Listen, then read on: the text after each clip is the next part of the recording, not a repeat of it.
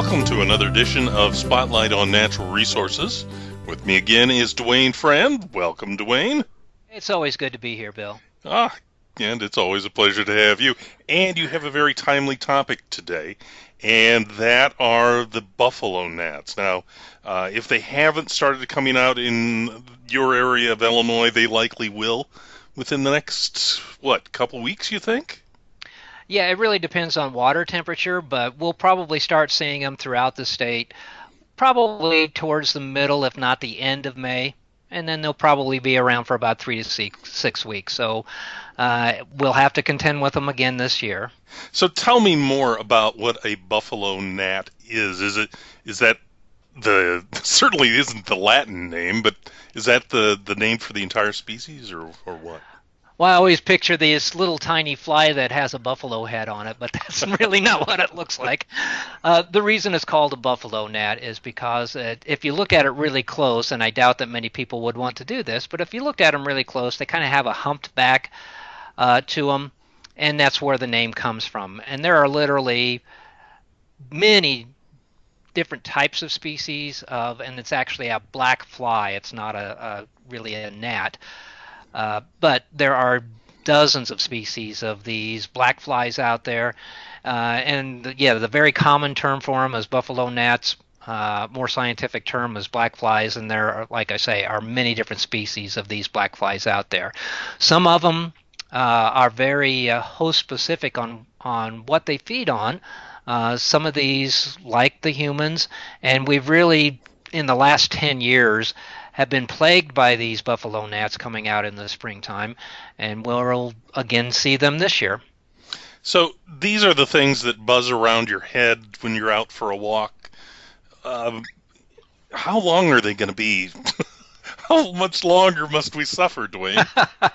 well, this will be something that uh, it, it's kind of uh, water temperature dependent on when they come out. Maybe with this little bit cooler stretch of weather that we're going to have here in the next week or two, it may uh, delay when they're coming out, but they'll they'll be coming out eventually. And typically they'll be around. Their life cycle is about three weeks. Now that three week time period, uh, depending on when the pupa uh, hatch and the uh, mature uh, flies come out of the water. Uh, the life cycle is three weeks, but the time when they come out may be stretched out over several weeks too. So we're probably looking at about a three to typically six week time period for them to come out.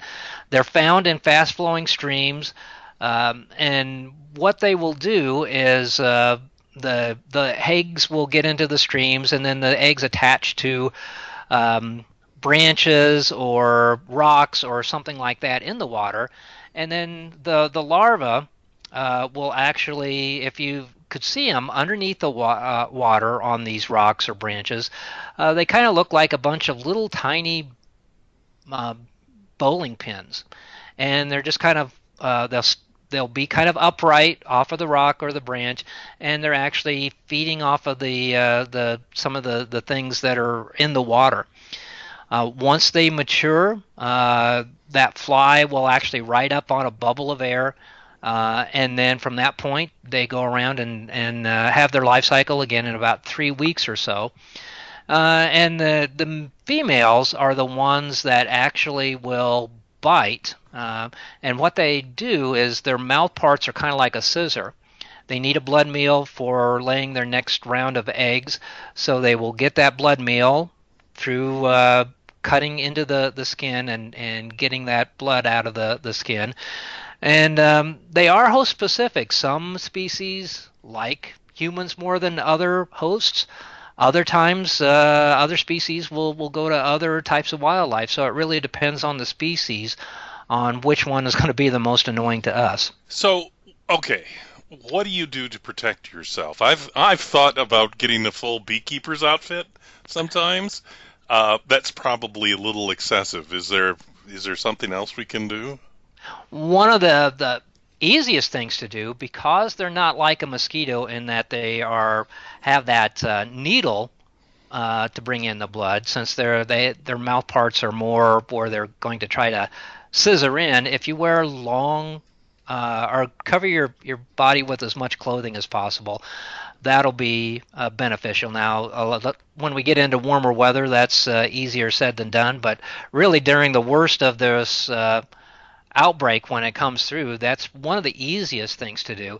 And while you said you were kind of joking about the beekeeper's outfit, having a uh, uh, a head covering with the um, netting on it, uh, that's actually very effective in protecting your, your face and neck and ears from from those types of, of black flies.